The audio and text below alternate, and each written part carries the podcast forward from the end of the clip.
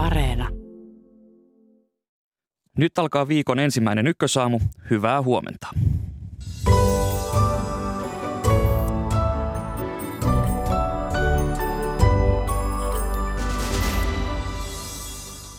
Venäjän hyökkäys Ukrainaan jatkuu jo kolmatta kuukautta. Mitä Ukrainassa on tapahtunut viikonlopun aikana, siitä lisää hetken kuluttua. Mediatietojen mukaan osa eurooppalaisista venäläisen maakaasun ostajista ovat taipumassa Venäjän vaatimukseen maksaa kaasusta ruplissa. Miten tältä voitaisiin välttyä? Esimerkiksi tätä pohtivat EUn energiaministerit tänään Brysselissä. Huomenna tiistaina on alkamassa jopa historiallisen suuri kunta-alan työntekijöiden lakko. Sen piiriin kuuluu noin 85 000 opettajaa, sosiaalityöntekijää ja varhaiskasvatuksen työntekijää. Aiheesta lisää lähetyksen lopuksi. Minä olen Atte Uusinoka. Tervetuloa Ykkösaamun pariin.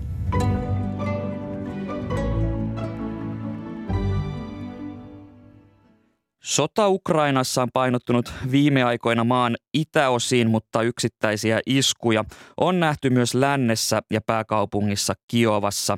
Mutta mitkä ovat viimeisimmät tiedot Ukrainasta? Meillä on nyt yhteys ulkomaan toimittajamme Antti Kuroseen, joka on Itä-Ukrainan Donbassissa. Hyvää huomenta Antti Kuronen. Huomenta. Tämä Donbass ja Itä-Ukraina ovat sitä aluetta, jossa Venäjä pyrkii nyt murtamaan Ukrainan linjat, niin miten tämä hyökkäys siellä näkyy ja miten taistelut ovat edenneet viikonloppuna? Kovimmat taistelut melko varmasti ovat täällä Donbassissa tai Harkovan ja Donbassin alueella täällä idässä ja itse olen – Kramatorskissa, joka on Ukrainan tärkein kaupunki nyt, joka sillä on hallussa täällä Donbassin alueella. Ja täältä Kramatorskista on ehkä noin 40 kilometriä lähimmälle rintamalle, tuolla Isiumin eteläpuolella olevalle rintamalle. Ja myös täältä etelään on toinen kova rintama ja itään. Ja Venäjä noin kaksi viikkoa sitten – aloitti tämän niin kutsutun suuren hyökkäyksen täällä Donbassissa ja Itä-Ukrainassa, mutta Venäjän hyökkäyksen tulokset ovat kyllä olleet erittäin laihoja. Venäjä ei ole oikeastaan edennyt täällä. Ja täällä Kramatorskissa niin on, olen ollut täällä nyt ehkä noin puolitoista kaksi vuorokautta, niin täällä Kramatorskiin ei ole tullut suoria iskuja. Kyllä tänne liepeille ja täällä on ilmahälytyksiä, täällä kuulee kyllä tulitusta, mutta sitten tuolla näissä etulinjan paikoissa niin on erittäin kiivaita taisteluita. Tai sanottaisinko, että kun Venäjä ei oikeastaan onnistu etenemään hyökkäyksissään, niin sen sijaan se yrittää tulittaa ja tulittaa paljon Ukrainan sotilaiden asemia, mutta myös siviilejä, jotka, joita edelleen on, on jonkin verran tuolla noissa etulinjan kylissä ja ää, sie, siellä on koko ajan kovia tulituksia ja taisteluita käynnissä. Eilen kuulimme, että ensimmäisiä siviilejä olisi saatu evakuoitua Venäjän piirittämältä Asomstalin terästehtaan alueelta. Ja mediatietojen mukaan alueelta olisi saatu yli sata siviiliä pelastettua ja YK ja Punainen Risti ovat tiedottaneet, että nämä evakuoinnit jatkuvat tänä aamuna. Niin Antti Kuronen, mitä tiedämme tämän evakuointioperaation jatkosta ja tuloksista? Tämä evakuointi oli varmasti tämä YK pääsihteerin Moskovan ja Kiovan vierailun tulosta ja sinänsä merkittävä, että tuolta Azovstalin, no esimerkiksi nyt kuului räjähdys täällä Kramatorskin laitamilla, voin kertoa tästä sivusta. Joka tapauksessa niin noin sata ihmistä siviiliä evakuoitiin tuolta Azovstalin pommisuojista tai näistä maanalaisista paikoista ja todennäköisesti tämä jatkuu tänään.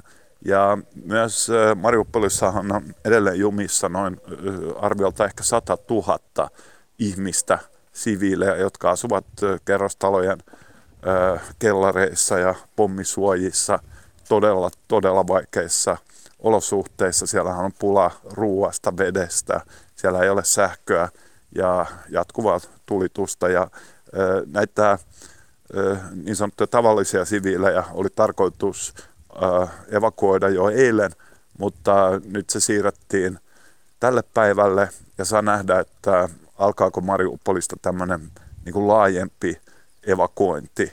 Ja myös, että jatkuuko tämä Azovstalin evakuointi, mutta tietysti se oli rohkaiseva tieto tämä eilinen, että sata ihmistä ainakin saatiin sieltä Azovstalista tuotua pois. Tähän loppuun vielä lyhyesti. Venäjällä, Venäjällä juhlitaan tasan viikon päästä voiton päivää ja on uumoiltu, että Venäjä haluaa saavuttaa ennen tuota päivää niin Ukrainassa jotain merkittävää. Miten siellä arvioidaan, että taistelut etenevät tulevina päivinä? No Venäjä nyt jatkaa täällä Donbassin alueella ja varmasti Harkovan alueella tätä tulitustaan ja pyrkimyksiään murtautua läpi. Tällä hetkellä se vaikuttaa kyllä aika epätodennäköiseltä. Yksi alue on tuo Hersonin alue, joka on Krimin pohjoispuolella, jota Venäjä jota kuinkin hallitsee, että yksi mahdollisuus on, että siellä yritetään saada aikaiseksi tämmöinen feikki kansanäänestys tai jotain ennen tätä voitonpäivää. Ja, mutta toinen asia on se, että ensiksi umoiltiin, että Venäjä yrittää saavuttaa jonkinnäköisiä voittoja voitonpäivään mennessä, mutta kun se ei vaikuta niin todennäköiseltä, niin toinen mahdollisuus oli se, että Putin julistaisi jonkinnäköisen sodan Ukrainaa vastaan ja tämmöisen yleisen liikekannalle panon. Ja tätä on spekuloitu jonkin verran, mutta ilmeisesti sekään nyt ei ole varmaa. Että yksi mahdollisuus on myös, että se voitonpäivä menee ohi aika vähinään niin siellä Venäjällä. Kiitokset näistä toimi- kommenteista ulkomaan toimittaja Antti Kuronen.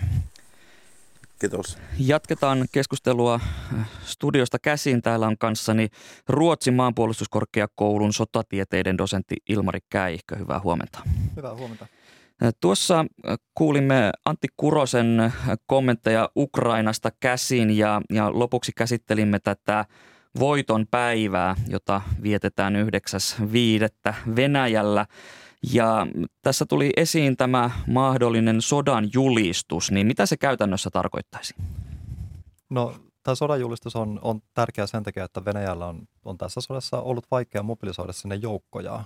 Ja julistamalla sodan, niin sitten Venäjä pystyisi mobilisoimaan reservejä ja pistämään asevelvollisia Ukrainaan, jolloin tämä ongelma sitten voitaisiin ratkaista tätä kautta tai yrittää ratkaista tätä kautta. Ja sitä on nyt uumoiltu, että kun nyt Antikin sanoi, että tämä hyökkäys on nyt mennyt, mennyt paljon hitaammin kuin Venäjä toivoo, niin tällä tavalla sen saataisiin lisäjoukkoja ja saataisiin sitten lisää pontta tähän hyökkäykseen, että ehkä sitten saataisiin niin kuin käännettyä sitä sitten, sitten voitoksi pidemmällä aikatahtäimellä. Tässä on ollut puhetta tästä suurhyökkäyksestä ja mediassa on ollut hieman kommentteja siitä, että onko sellaista – virallista suurhyökkäystä oikeasti edes alkanut, niin mistä se kertoo, että tämä Venäjän hyökkäys ei ole ehkä mennyt niin kuin he olisivat halunneet? No koko sotahan ei ole, ei ole mennyt sillä tavalla kuin, kuin Venäjä olisi halunnut, että siellä on alusta lähtien ollut aivan liian optimistiset kuvitelmat siitä, että miten tämä sota, sota menisi. Siellä yritettiin tätä 2014 Krimin skenaariota toistaa, mutta kansallisessa skaalassa. Ja se ei todellakaan onnistunut ja sitten Venäjä alussa kävi vähän niin kuin neljä eri sotaa saman aikaan Ukrainassa. Nyt sitten se on keskitetty, keskitetty painopiste tänne itään Donbasin alueelle, myös sen etelään sitten Khersonin alueelle esimerkiksi. Öm, ja kyllä se niin kuin kertoo siitä, että Venäjän, Venäjän asevoimat, niiden ky- kyvyt on yliarvioitu ja Ukrainan asevoimien ja Ukrainan yhteiskunnan halu puolustaa itseään on aliarvioitu. Ja osa näistä ongelmista, mitkä nyt sitten on riivannut Venäjää, Venäjän asevoimia koko tämän sodan ajan, niin jatkuu edelleen siellä, siellä idässä. No palataan vielä tähän voiton päivään. Venäjän ulkoministeri Sergei Lavrov mainitsi viikonloppuna, että se ei vaikuta Venäjän sotatoimiin, mutta puolestaan Britannian puolustusministeri Ben Wallis on arvioinut, että Vladimir Putin julistaisi sodan Ukrainalle tuona päivänä. Niin miten arvioit, että miten tämä mahdollinen sodan julistus otettaisiin Venäjällä vastaan, kun kokonaisuudessaan tätä hyökkäyssotaa on myyty niin sanottuna erikoisoperaationa? Niin se on hyvä myös muistaa, että oikeastaan sota Donbassissaan alkoi 2014 ja siitä lähtien Venäjä on kieltäytynyt julistamasta sotaa Ukrainaa vastaan ja kieltäytynyt myös, myös myöntämästä silloin ennen helmikuun hyökkäystä, että, että jos Venäjän asejoukkoja olisi siellä separatistialueella, vaikka tosin tiedämme, että niitä on siellä ollut. Eli tämä sota Venäjällä, kuten muuallakin, niin se ei ole suosittu käsitteenä. Mutta tietysti se, että jos miettii tätä operaatiota, niin kyllähän siellä selkeästi jonkin verran on, on tukea Venäjän yhteiskunnassa. No yksi syy, minkä takia Venäjä, tai Putin ei ole, ei ole julistanut sotaa Ukrainaa vastaan, on todennäköisesti se, että hän ei ehkä luota omaan kansansa ja siihen kansan, kansan sotaintoon. Että niin pitkään kuin pidetään tätä rajoitettuna operaationa, niin toisaalta niin sinne ei, ei, ei tule tätä poliittista hintaa siitä mobilisoinnista, koska ei pidä pakottaa hän ei pidä pakottaa reserviläisiä ja, ja varusmiehiä sinne. Ja, ja toisaalta niin hän pystyy myös kontrolloimaan tätä sotaa siinä mielessä paremmin, että jos hän julistaa sodan sinne, niin myös kansalle tulee sitten odotuksia esimerkiksi voittoa, voittoa varten. Ja sitten, sitten on, on, on ihan kysymysmerkki, että riittääkö enää kansalle tämmöinen Donbasin alueen vallotus esimerkiksi, vai onko sitten tämmöinen koko Ukrainan, Ukrainan haltuunotto, ja se pitkittää sotaa huomattavasti. Eli tässä on tietynlaisesta tällaisesta sisäpoliittisesta pommista kyse Vladimir Putin kohdalla? No sota on aina politiikkaa ja on se myös aina sisäpolitiikkaa. No jos ähm, nyt tämä sodanjulistus tapahtuisi, niin, se tarkoittaisi sitä, kun tein toit esille, että näitä reservijoukkoja voitaisiin ottaa käyttöön, niin mitä se tarkoittaisi Venäjän hyökkäyksen kannalta, että kuinka nopeasti tämä mobilisointi voitaisiin toteuttaa niin, että näitä reservijoukkoja nähtäisiin rintamalla? No sitten on arvioitu, että siinä kestäisi useampi kuukausi, eli mitään väl, niin kuin välitöntä muutosta ei tule. Ja sitten on ehkä myös hyvä miettiä sitä, että nyt on siis Venäjän ammattisotilaat olleet asialla tähän mennessä. Ja heillä on ollut merkittäviä ongelmia. Mitä sitten, jos laitetaan reserviläisiä, jotka on todennäköisesti huonommin koulutettuja, huonommin varustettuja ja, ja pienemmällä motivaatiolla siellä. Eli se ei välttämättä myöskään sota, sota sillä tavalla sitten, sitten kääntäisi välittömästi, mutta todennäköisesti se kuitenkin pitkittää sotaa. Mm, Ruotsin maanpuolustuskorkeakoulun sotatieteiden dosentti Ilmari Käihkö. Mediassa on ollut nyt uutisia siitä, että Venäjän maaperällä on tapahtunut erilaisia iskuja. Esimerkiksi New York Times on nostanut esiin noin kymmenen tapausta, joissa Ukrainan joukkojen epäilen tehneen hyökkäyksiä Venäjän puolelle. Ja yksi näistä esimerkkeistä on, on Biranskin polttoainevarastoihin kohdistunut isku viime viikolla. Niin mitä tiedämme näistä iskuista ja räjähdyksistä Venäjän maaperällä? No, tämä on erittäin hyvä kysymys ja, ja tämä on mun hyvä esimerkki siitä, että miten vähän me tiedetään monista sodan tapahtumista. Et Ukrainan politiikkahan on ollut, että he ei myönnä, mutta he ei myöskään kiellä. Ovat antaneet ymmärtää puhumalla esimerkiksi karmasta, että tämä on, tämä on, nämä räjähdykset niin olisi ehkä Ukrainan, Ukrainan aikaansaamia ja, ja selkeästi sitä, että karma tarkoittaa sitä, että joku tekee jotain pahaa ja sitten sitä rankastaan. Eli, eli jos Venäjä lopettaisi sodan, niin sitten nämä, nämäkin räjähdykset sitten loppuisi. Mutta tosiasiassa niin me, meillä ei ole varmuutta siitä, että Ukraina olisi hirveän montaa ainakaan näistä iskuista tehnyt. Mutta to, tietysti se, että kun niitä ilmeisen systemaattisesti tapahtuu, niin voidaan olettaa, että ainakin osa niistä on tällaisia. Tietysti osa on todennäköisesti onnettomuuksia myös, tai mahdollisesti onnettomuuksia, koska esimerkiksi tällä hetkellä niin hirveästi ammuksia siirretään sinne Ukrainan suuntaan ja, ja tässä sitten tietysti voidaan ylitulkita tällaisia onnettomuuksiakin sitten Ukrainan aikaansaamiseksi.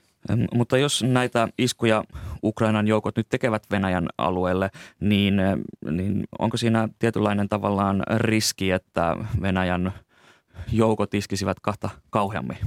On, ja tämä on nimenomaan se, että minkä takia itse olin ehkä vähän yllättynyt silloin ensimmäinen neljättä, kun, kun tuli tämä Pelkorodin väitetty helikopteriisku, missä se hyökättiin, hyökättiin just Venäjän, Venäjän öljy, öljyvarastojen kimppuun. Ja minkä takia tämä oli yllättävää oli se, että Ukraina ei siihen mennessä, oliko yksi isku aikaisemmin, mistä Ukrainaa syytettiin, ja, niin Ukraina ei ollut ehkä halunnut ottaa tällaista poliittista riskiä hyökätä Venäjän maaperälle koska tämä on tietysti sellaista, että Venäjä toisaalta ei myöskään omista tappioista halua puhua, mutta on myös sitten puhuttu tällaista siviileihin kohdistuvista hyökkäyksistä Venäjän maaperällä, mitä tuskin Ukraina on tehnyt, mutta mikä kuitenkin retorisesti voi olla Venäjälle keino sitten niin kuin julistaa sota Ukrainalle. No jos Venäjän maaperällä on tapahtunut räjähdyksiä, niin, niin niitä on tapahtunut myös Moldovan, Moldovassa tuolla Transnistrian alueella – niin äh, tämä Transnistrian kysymys on äh, aika hankala. Äh, alueella on, on Venäjän joukkoja noin 1500 ja Venäjä kutsuu näitä rauhanturvaajiksi. Niin näetkö Ilmari Käihkö, että Venäjä jollakin tavalla nyt uhkaisi Moldovaa ja mitkä ovat Venäjän intressit tällä alueella? No sitä on arvioitu, että tämä Moldova on sellainen harhautusoperaatio Venäjälle, että yritetään kääntää huomiota, huomiota ehkä vähän pois Ukrainasta tai niin kuin eskaloida tätä konfliktia, että, että niin kuin Venäjä voisi tätä konfliktia niin kuin viedä myös ulkomaille tai ulkomaihin. Ja esimerkiksi tätä Transnistrian kautta epävakauttaa Moldo- Moldovaa ja myös sitten vaikuttaa suoraan Romaniaan, joka on NATO-maa. Eli ehkä vähän on, vähän on Venäjältä se, että lopettakaa aseapu, muuten konflikti laajenee. Tämä sota, hyökkäyssota Ukrainassa on, nyt on ollut puhetta, että on kääntymässä niin sanottu, sanotusti uusi sivu, eli oltaisiin muut, ö, siirtymässä tällaiseen kulutussodan mukaiseen tilanteeseen, joka saattaa kestää hyvinkin pitkään. On puhuttu jopa ö, vuosista, näin kommentoi sotatieteiden tohtori Antti Paronen viikonloppuna sosiaalisessa mediassa. Niin ö, sotatieteiden dosentti Ilmari Käihkö, näetkö, että tästä hyökkäyssodasta on minkälaista pikaista ulospääsyä? No tällä hetkellä ei näytä siltä, että kulutussodassahan se on yleensä tämmöinen hidas prosessi, missä yritetään tuhota mahdollisimman paljon vihollisen joukkoja ja samaan aikaan korvata omia tappioita. Ja tämän takia esimerkiksi nämä, jos nyt uskon, Ukraina on nyt iskenyt näihin Venäjän logistiikkakohteisiin, niin se on täysin loogista toimintaa heidän kannalta pidemmällä aikatähtäimellä, koska Venäjähän tietysti tekee samaa myös Ukrainassa iskemällä esimerkiksi rautatieasemia ja, ja varastoja kohtaan. Mutta on, on siis todennäköistä, että nyt todellakin mennään kohti kulutussotaa. Venäjä ei pysty liikesodan kautta enää, enää hirveästi etenemään, jolloin sitten tulee tämmöinen hitaampi kulutus sitten, mikä on äärimmäisen raskasta, todennäköisesti vielä hirveästi siviiliuhreja, koska käytetään paljon epäsuoraa tulta ja tulee todennäköisesti jatkumaan hyvin pitkään. Puhutaan kuukausista, mahdollisesti vuosista. Miten lännen ja Euroopan tulisi varautua siihen, että tilanne jatkuu? No tietysti yksi, yksi tärkeä asia on tämä tuki Ukrainalle. Nyt puhutaan paljon aseavusta, mutta on tietysti muutakin apua, on tiedostelutietoa, on koulutustietoa tai, tai taitoa, mitä sitten annetaan Ukrainalle. Yhtä lailla on humanitaarista tukea, on taloudellista tukea. Ja tietysti se, se laajempi perspektiivi on tietysti se, että mitä, miten Venäjään suhtaudutaan, ja talouspakotteet on yksi tapa toisaalta yrittää vaikuttaa Venäjän, Venäjän sotaan, mutta myös ehkä eristää Venäjää pitkällä aikatähtäimellä. Että et, tämä on se toi, yksi taso on se, mitä tapahtuu Ukrainassa, toinen taso on se, mitä, mitä tapahtuu Venäjän länsimaiden välillä.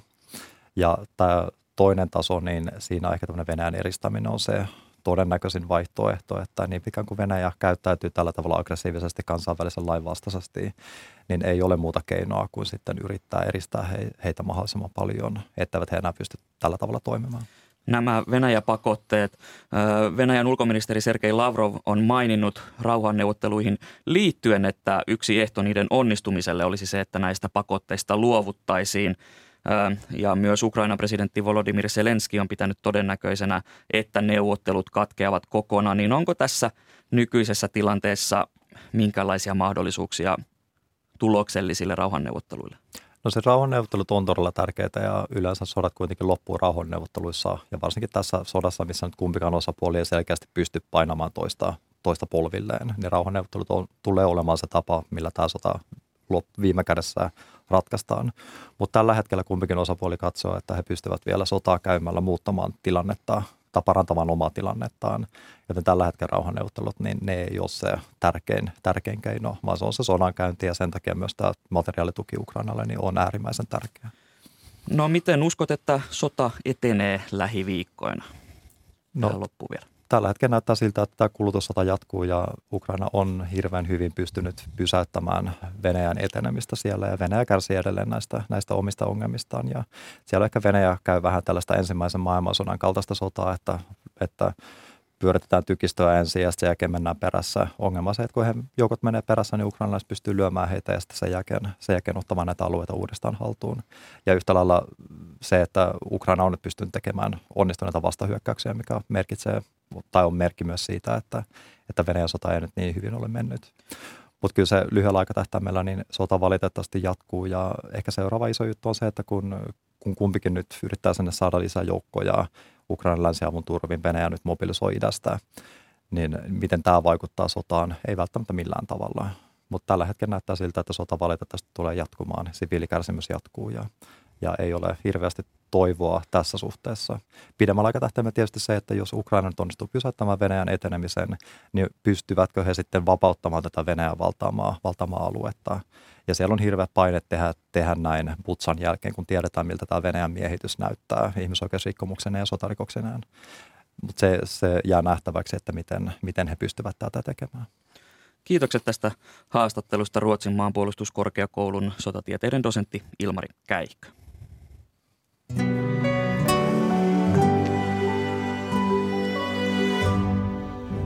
Tässä lähetyksessä vielä.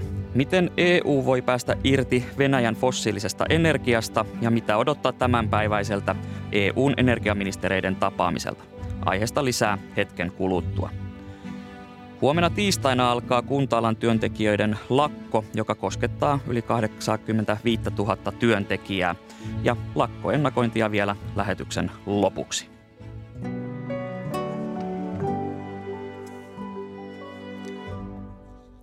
EUn energiaministerit ovat tänään koolla Brysselissä ylimääräisessä kokouksessa. Ja kokouksen agendalla on se, että miten vältettäisiin tilanne, että yksittäiset EU-maat tekisivät ruplakauppaa energiasta Venäjän kanssa. Mediatietojen mukaan monet suurista eurooppalaisista venäläisen maakaasun ostajista ovat taipumassa Venäjän vaatimukseen maksaa kaasusta ruplissa. Mutta nyt meillä on yhteys Brysseliin, jossa on EU-kirjeenvaihtajamme Richard Husu. Hyvää huomenta. Huomenta. Tämä kokous, joka tänään järjestetään, niin se päätettiin kutsua koolle hyvin pikaisella aikataululla, niin mistä tarkalleen ottaen tässä kokouksessa tänään keskustellaan? Eniten keskustelua herättää varmasti juuri tämä Venäjän vaatimus siitä, että kaasusta on maksettava ruplissa. Tämä järjestely on nähty pakotteiden vastaisena, koska se merkitsisi sitä, että Venäjän pakotteiden kohteena oleva keskuspankki pystyy määrittämään sen, milloin maksukaasusta on tapahtunut. Komission linja on se, että jos sopimukset on tehty euroissa ja dollareissa, niin maksu näissä valuutoissa pitäisi riittää. Tämä kysymys on tosiaan hyvin monimutkainen, mikä nähdään täällä Brysselissä myös tietoisena vetona Venäjältä, eli vaatimalla maksua ruplissa yritetään luoda hämmennystä ja myös eripuraa EU-maiden välillä. Ainakin Suomi on toivonut EUlta selkeitä ja yhtenäisiä linjauksia yksittäisten ruplakauppojen suhteen, niin äh, kuinka vaikeaa tai pitkää tästä kokouksesta voidaan odottaa? On mahdotonta sanoa tarkalleen, miten pitkä tästä kokouksesta tulee, mutta selvää on se, että jäsenmaissa varmasti toivotaan tarkennuksia sen suhteen, millä pelisäännöillä tässä kaasukaupassa mennään. EU on korostanut yhtenäisyyttä näissä Venäjän vastaisissa toimissa ja tavoitteena on varmasti se, että myös tässä kaasun hankinnassa tämä yhteinen linja säilyy. Ministerit keskustelevat varmasti myös siitä, miten toimitaan, jos Venäjä laajentaa tätä energia-aseen käyttöä Eurooppaa vastaan. Puolan ja Bulgarian kaasuhanat väännettiin tosiaan kiinni, kun maat kieltäytyivät ruplissa maksamisesta ja huolena on tietenkin se, että Venäjä voi laajentaa näitä toimia. Esimerkiksi Saksalle kaasu on edelleen tärkeää teollisuuden näkökulmasta. Nämä mainitsemasi Bulgaria ja Puola, niin onko EUlta odotettavissa näille maille jonkinlaista taloudellista tukea tämän, tämän kaasutoimituksen katkeamisen myötä? EU on jo luvannut Puolalle ja Bulgarialle solidaarisia toimia niin, että he sitten selviävät tästä energiahuollosta ja maat ovat myös itse ilmaisseet, että he selviävät tästä tilanteesta, mutta toki jos EU sitten laajentaa näitä, tai jos Venäjä sitten laajentaa näitä EUn vastaisia toimia muihin maihin, niin nämä sisäiset solidaariset toimet eivät sitten välttämättä riitä. Laajemmin tässä joudutaan tietenkin keskustelemaan myös tästä teknisestä valmiudesta, eli mitä toimia tässä lähiviikkojen ja kuukausien aikana on tehtävä EUn tasolla, jotta ollaan sitten valmiita, jos ja kun energian tuonti Venäjältä vähenee. Myös uudet pakotteet venäläiseen öljyyn ja kaasuun liittyen ovat tällä viikolla EUn asialistalla, niin minkälaisia päätöksiä voimme odottaa näiden suhteen? Nyt keskusteluun tulee lähipäivinä ehdotus öljypakotteista, tuskin vielä kaasusta. Merkittävä on se, että Saksa on nyt kääntynyt sen kannalle, että tällainen öljyembargo voidaan Venäjälle asettaa. Todennäköistä on se, että tässä kuitenkin joudutaan etenemään asteittain, eli niin, että täyttä embargoa ei heti tule, vaan että sellainen asetetaan sitten esimerkiksi tulevien kuukausien aikana. Tässä halutaan välttää sellainen tilanne, että Venäjä ei hyödy mahdollisista öljypakotteista korkeampien maailmanmarkkinahintojen muodossa. Kiitokset näistä kommenteista EU-kirjeenvaihtajamme Richard Husu. Ja jatketaan aiheella. Studiossa kanssani ovat kansainvälisen politiikan professori Pami Aalto Tampereen yliopistosta Huomenta. Sekä energiantuotannon osastojohtaja Jari Kostama energiateollisuudesta. Hyvää huomenta. Hyvää huomenta. Kuten tuossa kuulimme, niin EU-maiden energiaministerit siis kokoustavat tänään Brysselissä. Siellä keskustellaan energiasektorin kokonaistilanteesta. Mitä linjauksia te odotatte tältä kokoukselta, Jari Kostama? No tota, kyllä siellä varmasti keskustellaan tästä, tästä Puolan Puolan ja tota, niin, tästä tilanteesta, että kun tästä näin tota, rupla, ruplahommelista hommelista ja tota EUn, EUn yhtenäisyydestä, että pysytäänkö linjassa vaiko ei, minkälaisia vaikutuksia erilaisilla toimenpiteillä on. on ja tota, mielenkiintoista nähdä nyt, että miten, miten tässä käy. Niin kuin, tietysti olisi hirvittävän hyvä, hyvä, jos tota EU pysyisi yhtenäisenä ja pystyisi tekemään yhteisiä ratkaisuja, mutta ei se ihan helppoa, koska nämä tilanteet maasta toiseen vaihtelee niin paljon. No Pami Aalto, näetkö, että EUn yhtenäisyys kestää tämän tilanteen? No tässä on ehkä se tausta, että historiallisesti näiden maiden niin kuin kaasun hankinta on ollut aika niin kuin omissa käsissä ja EU-komissio on pyrkinyt luomaan yhtenäisempää linjaa siinä ja halunnut esimerkiksi tarkastella kaasun hankintasopimuksia ja tämän tyyppisiä asioita. Et jatkuvasti on EU-komissio pyrkinyt ottamaan aktiivisempaa ja koordinoivampaa roolia EU-alueelle tulevan niin kuin kaasun hankinnassa – ja tämmöinen niin historiallinen jännite siellä taustalla nyt on, kun nyt haetaan yhteistä niin kuin komission mukaista linjaa jälleen kerran.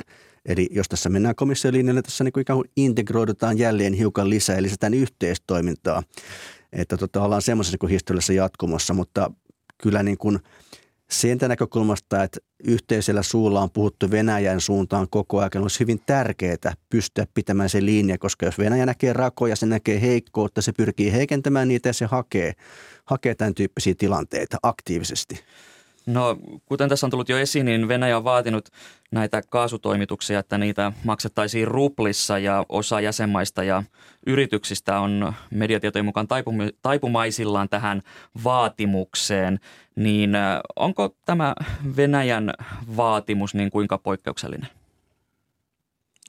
No sanoisin, että koko tilanne on aika poikkeuksellinen ja, ja, ja toki tämäkin on poikkeuksellinen. Kysymyksessä on ihan, ihan selkeästi niin kuin sopimusrikkomus – sopimusrikkomus, johon ei sinällään niin kuin pitäisi olla minkäänlaisia eväitä edes suostua.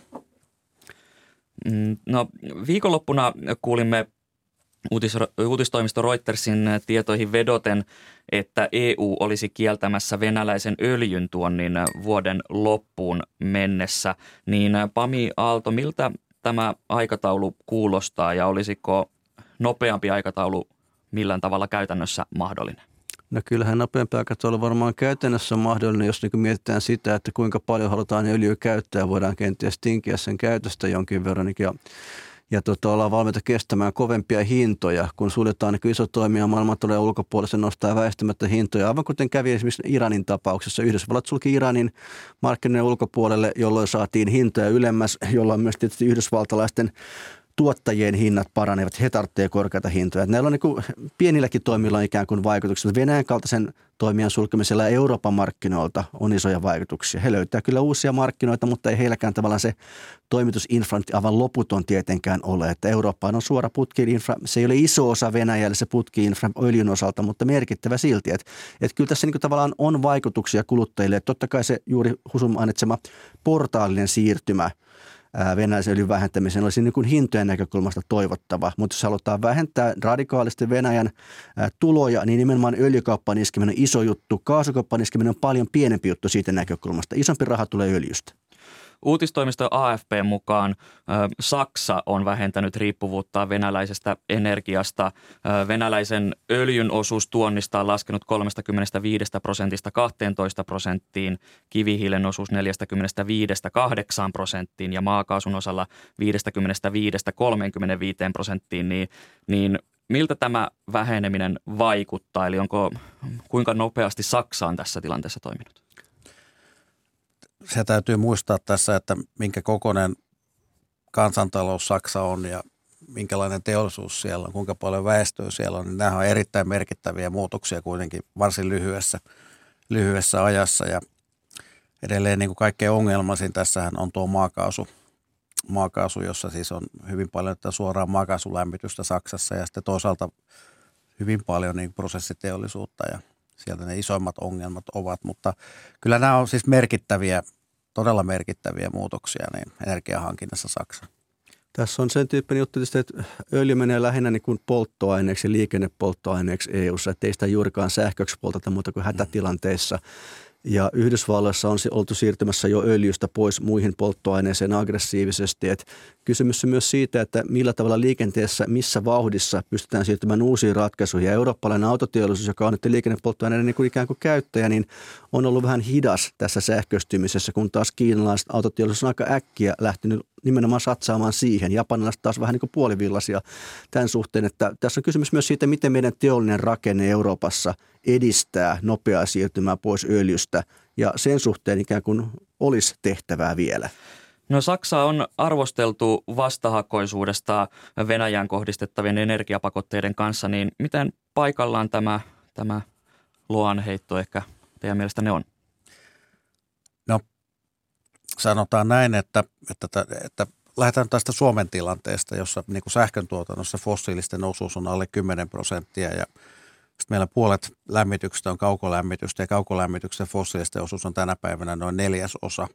Sitten jos katsotaan Saksassa vastaavia lukuja, niin tilanne on aivan, aivan toinen ja sitten se mittakaava, mistä tuossa aiemmin puhuin, niin, niin, niin tota, kyllä nämä tietenkin täytyy ottaa huomioon näin kunkin maan – omat, omat olosuhteet, että, että mikä on helppoa jossakin tai helpompaa jossakin, niin saattaa olla aika paljon vaikeampaa jossain toisaalla. Ja, ja, ja tota, tuossa aiemminhan puhuttiin siitä, että saattaa tulla tämä öljyn, öljyn tuontikielto vuoden loppuun mennessä, niin nämä voi kuulostaa niin kuin aika hitailtakin toimenpiteiltä, mutta niihin on varmasti omat syynsä myöskin, että miksi tätä siirtymäaikaa tarvitaan. Ja Toisin kuin esimerkiksi Suomessa, jossa tämä niin kuin vihreä siirtymä, siirtyminen pois fossiilisista energialähteistä on jo alkanut vuosia sitten ja ollaan hyvällä tiellä siinä, niin valitettavasti jotkut maat, mukaan lukien Saksa, ovat sitten jälkijunassa ja sitten täytyy kyllä tässä kohtaa todeta myös tämä heidän energivendensä, jossa, jossa tuota ennenaikaisesti luovutaan ydinenergiasta, joka ei yhtään helpota tilannetta. Saksan liittokansleri Olaf Scholz on perustellut maan linjaa sillä, että tuontikielto olisi liian suuri isku Saksan taloudelle ja teollisuudelle, niin kansainvälisen politiikan professori Pami Aalto, voiko jos tällainen tuontikielto tulisi, niin minkälaisia lieveilmiöitä se aiheuttaisi Eurooppaan? No kyllähän se nostaa varmastikin juuri nimenomaan niitä polttoaineiden hintoja, että maassa, jossa, maassa, jossa kuljetu, kuljetussektorilla on tärkeä rooli, vaikkapa Suomen kaltainen maa, joka on vienti, vientivetoinen teollista tuotantoa on hajautettu vähän sinne sun tänne aika kaukana vientisatamista on paljon kumipyöräliikennettä, jolla strategiset vientituotteet liikkuvat.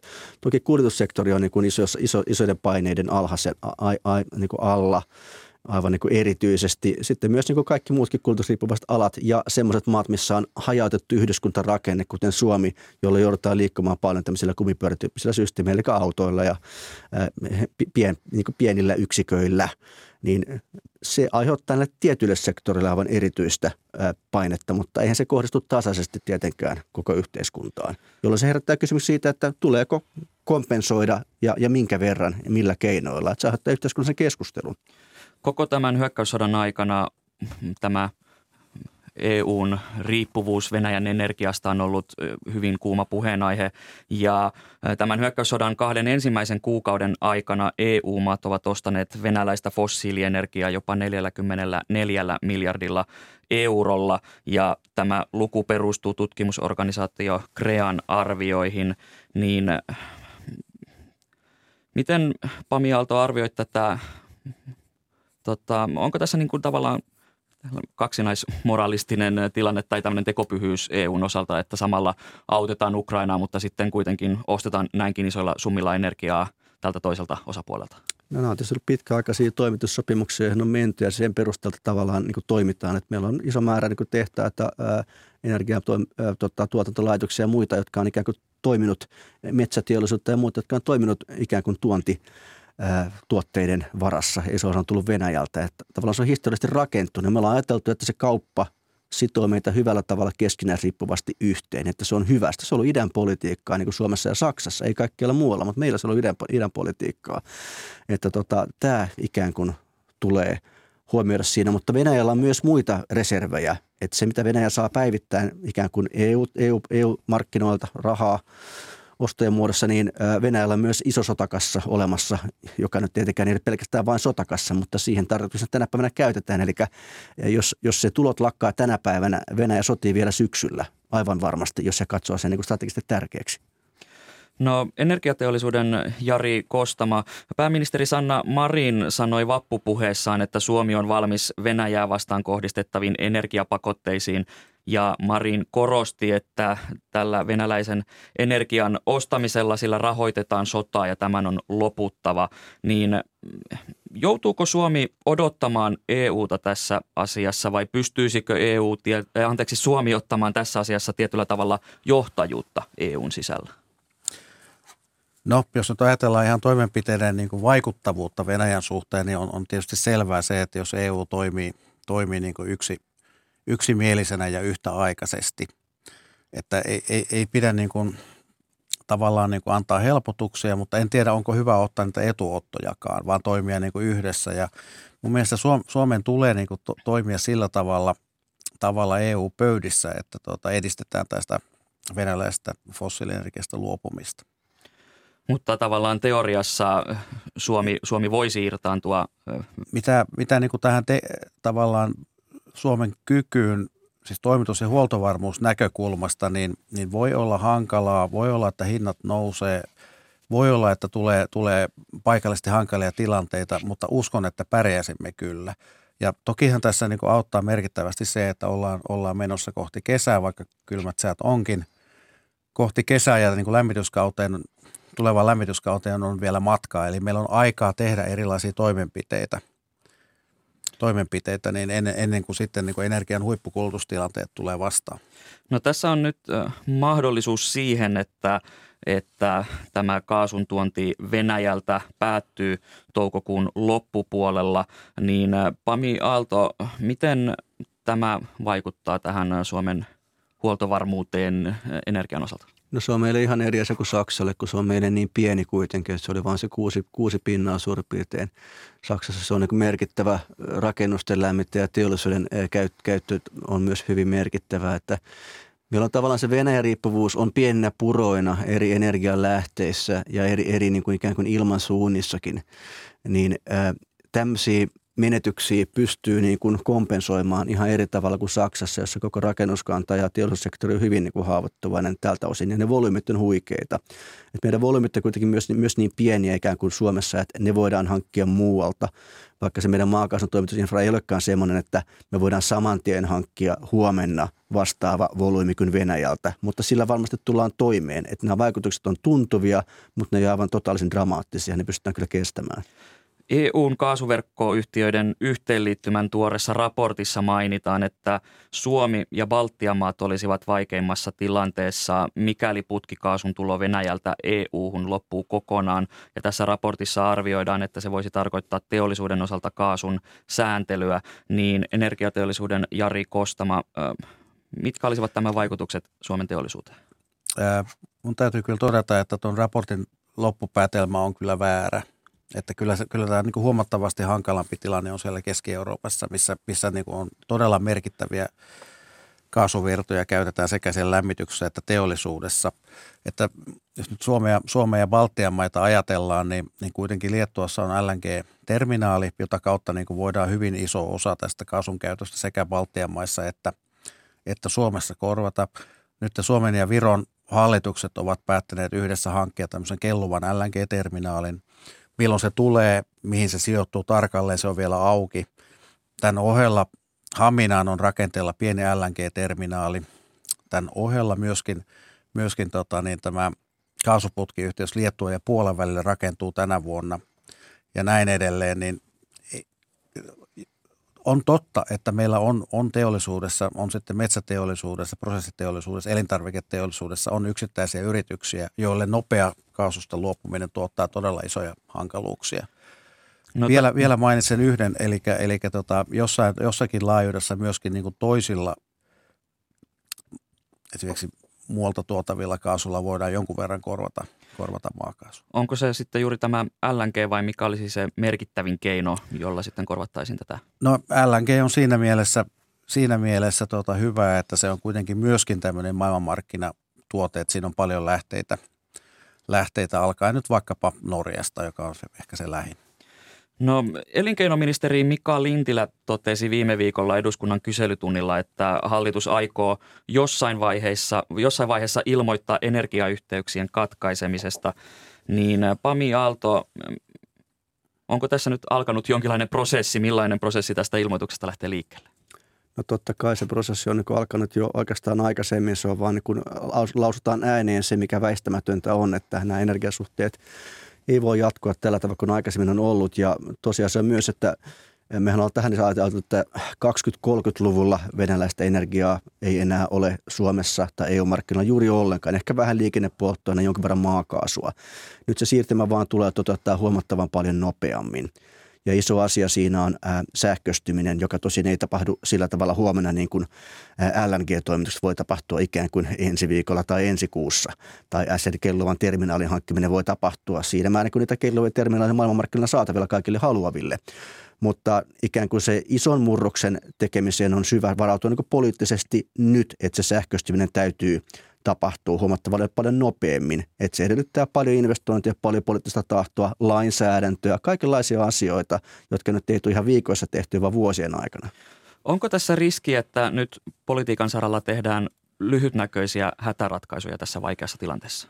Ehdottomasti se riski on, koska tuota, jos me lähdettäisiin rakentamaan vaikkapa maalle isoa maakaasuun keskittyvää infrastruktuuria, joka on kuitenkin sitten siirtymävaiheen polttoaine, niin herää se kysymys, että voimme käyttää myöhemmin täydellisiä infrastruktuureita vaikkapa vetytalouteen siirtymisessä konvertoimalla niitä sen teollisuuden tarpeisiin. Ja sehän on mahdollista ja meillä on jonkinlaisia hintalappuja arvioita, mutta ei tietenkään mitään tarkkoja kustannusvaikutuksia.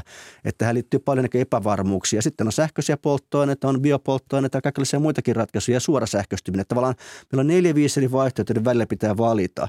Ja nyt se arvaaminen tässä vauhdissa on niin kuin aika vaikeaa.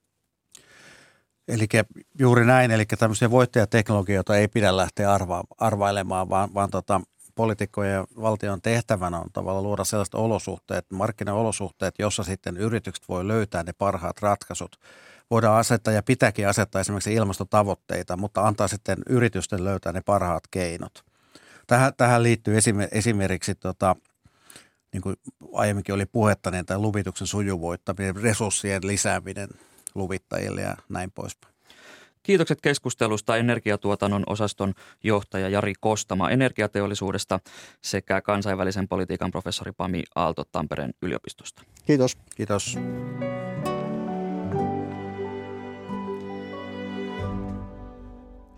Huomenna alkaa laaja kunta-alan työntekijöiden lakko. Esimerkiksi opettajat, varhaiskasvatuksen työntekijät ja sosiaalityöntekijät jäävät kotiin kymmenessä kaupungissa. Ja tämä lähes viikon kestävä lakko se koskee noin 85 000 työntekijää ja on näin historiallisen suuri.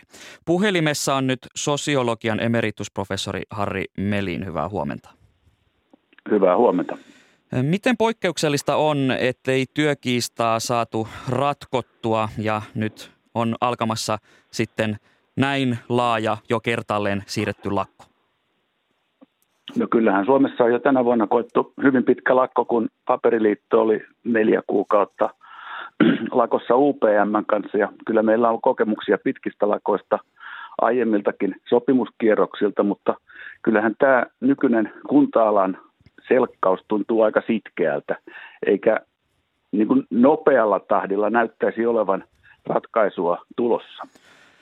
Sovittelulautakunnan puheenjohtaja, alivaltiosihteeri Elina Pylkkänen tiedotti perjantaina, että tämä lautakunta ei pyydä ministeriltä julkisalan koulutettujen neuvottelujärjestön eli Jukon ja julkisen alan unionin eli Jaun lakkojen siirtämistä. Niin mistä se kertoo, että tätä siirtoa ei tapahtunut?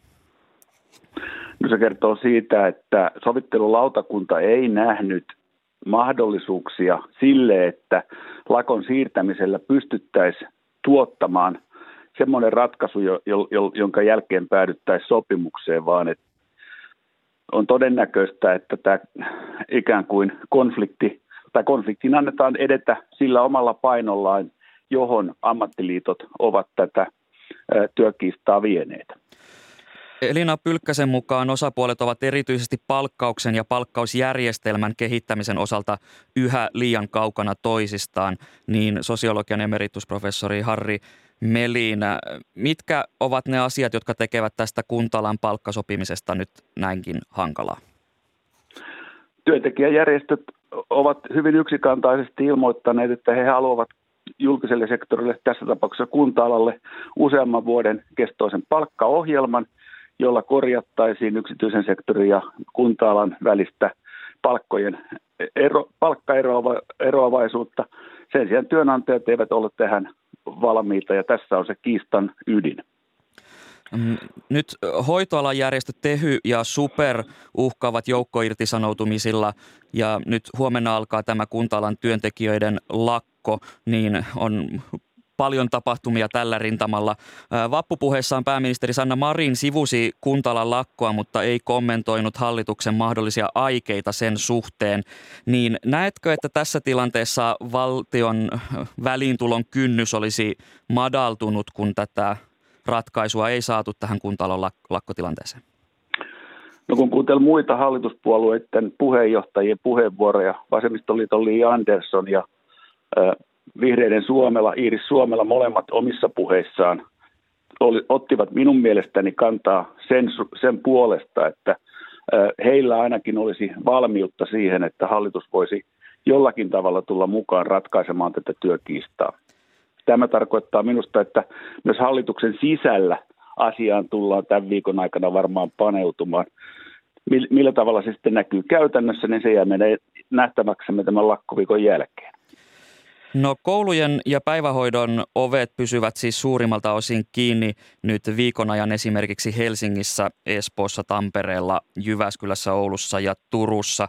Ja tällä on vaikutusta hyvinkin monen suomalaisperheen elämään. Niin näetkö, että tämä ratkaisu tästä lakosta vauhdittaa mahdollisen sovun aikansaamista? Kyllä mä uskon, että tämä Tällä lakolla on aikamoiset vaikutukset ja kyllä se on omiaan vaikuttamaan. Aina lakko vaikuttaa sovun aikaansaamiseen.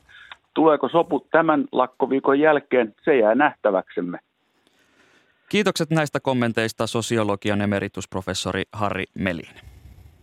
Kiitoksia.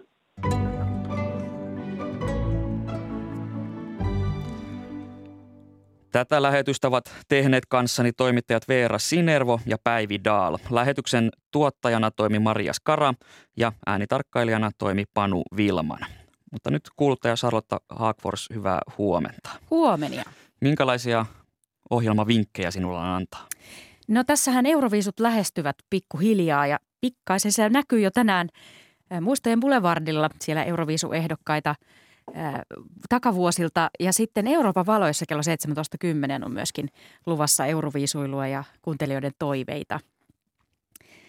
Ja sitten Kulttuuri kello 15.02 vieraana on Jukka Lindström, jonka uusi satiirisarja Jukka Lindströmin sivuhistoria alkaa nyt Yle Areenassa ja TV Yhdessä. Ja siellä on luvassa mustaa huumoria kotimaisesta politiikasta ja innovaatioista ja keski-ikäisistä miehistä. Tällaista iltapäivällä. Eli euroviisuja ja mustaa huumoria. Kyllä. Kiitokset Sarotta. Viikon ensimmäinen ykkössaamu on viimeistelyä vaille valmis. Kiitokset seurasta. Minä olen Atte Uusinoka ja toivotan teille kaikille mukavaa alkavaa viikkoa. Mutta nyt uutisiin.